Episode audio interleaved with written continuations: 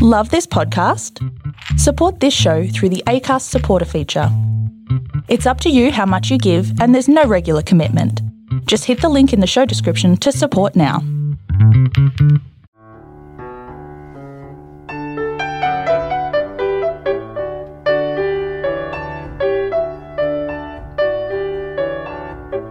Writing Can Be Lonely, a blog post written and narrated by Robert Fairhead from the Tall and True Writers website. Writing can be lonely, especially if you're living on your own, in a cold, cramped flat, in another country, far away from family and friends. So when I lived in Brighton, England, in the early 1990s, I volunteered to work one afternoon a week at the local Oxfam op shop. I needed to get away from my writing desk, get out of my flat, and meet and mingle with people. I had seen the old woman in the shop a few times. She'd forage around among the knickknacks on the shelves for an hour or so, and then walk slowly, almost reluctantly, to the counter to buy a single teaspoon. One day she walked straight to the cash register and asked for help to find a frame for a photo of one of her grandchildren. She placed an 8 by 10 inch portrait print on the counter and carefully unwrapped the paper protecting it. The photo revealed her grandchild as a stocky 20 something bloke with a bronze tan face and a bushy handlebar moustache. My grandson looks just like his grandfather did, the grandmother confided. He works at a coal mine in Australia and flies there from Perth, she went on. He works long hours and earns lots of money, and he owns a Harley Davidson and a big Valiant. That's an Australian car, you know.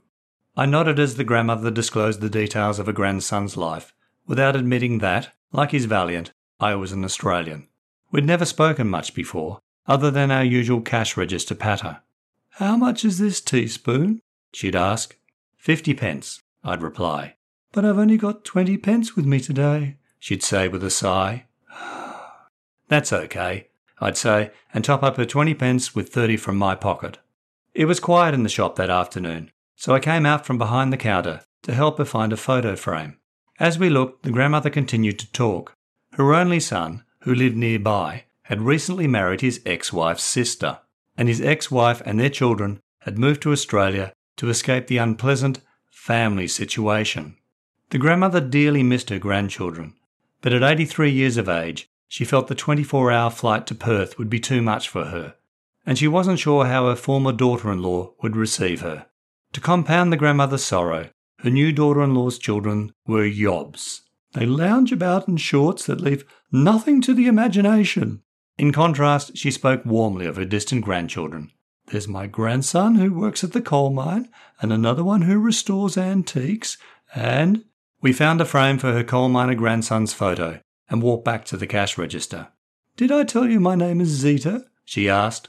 I shook my head, but my grandchildren call me Grandma Zeet. The old woman, the grandmother, Grandma Zeet, said she hoped her grandchildren would visit her soon. At 83, she said with another sigh, it's best not to plan too much into the future.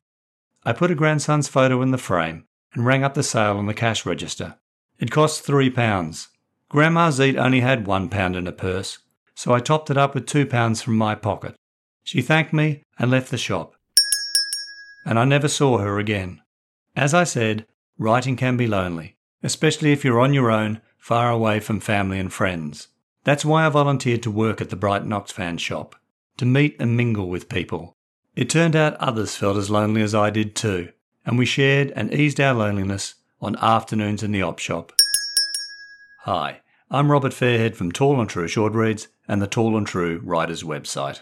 I recorded my conversation with Grandma Zeet on a single sheet of A4 paper after my afternoon shift at the Brighton Oxfam shop in 1992. When I unearthed the notes in 2018, filed away with other ideas and scraps of writing from that period, I thought of crafting our op shop exchange into a short story. But as I typed up the words, I realised the piece on shared loneliness shaped nicely as a blog post. And so I wrote and published Writing Can Be Lonely on the Tall and True Writers website in April 2018. The funny thing is, back in 1992, I hadn't heard of the internet or websites let alone blog posts. Thanks for listening to Writing Can Be Lonely. You can read all my blog posts, short stories, and other writing at tallandtrue.com. You can also buy my short story collections from the Amazon Kindle and Kobo online bookstores. Links are available in the show notes.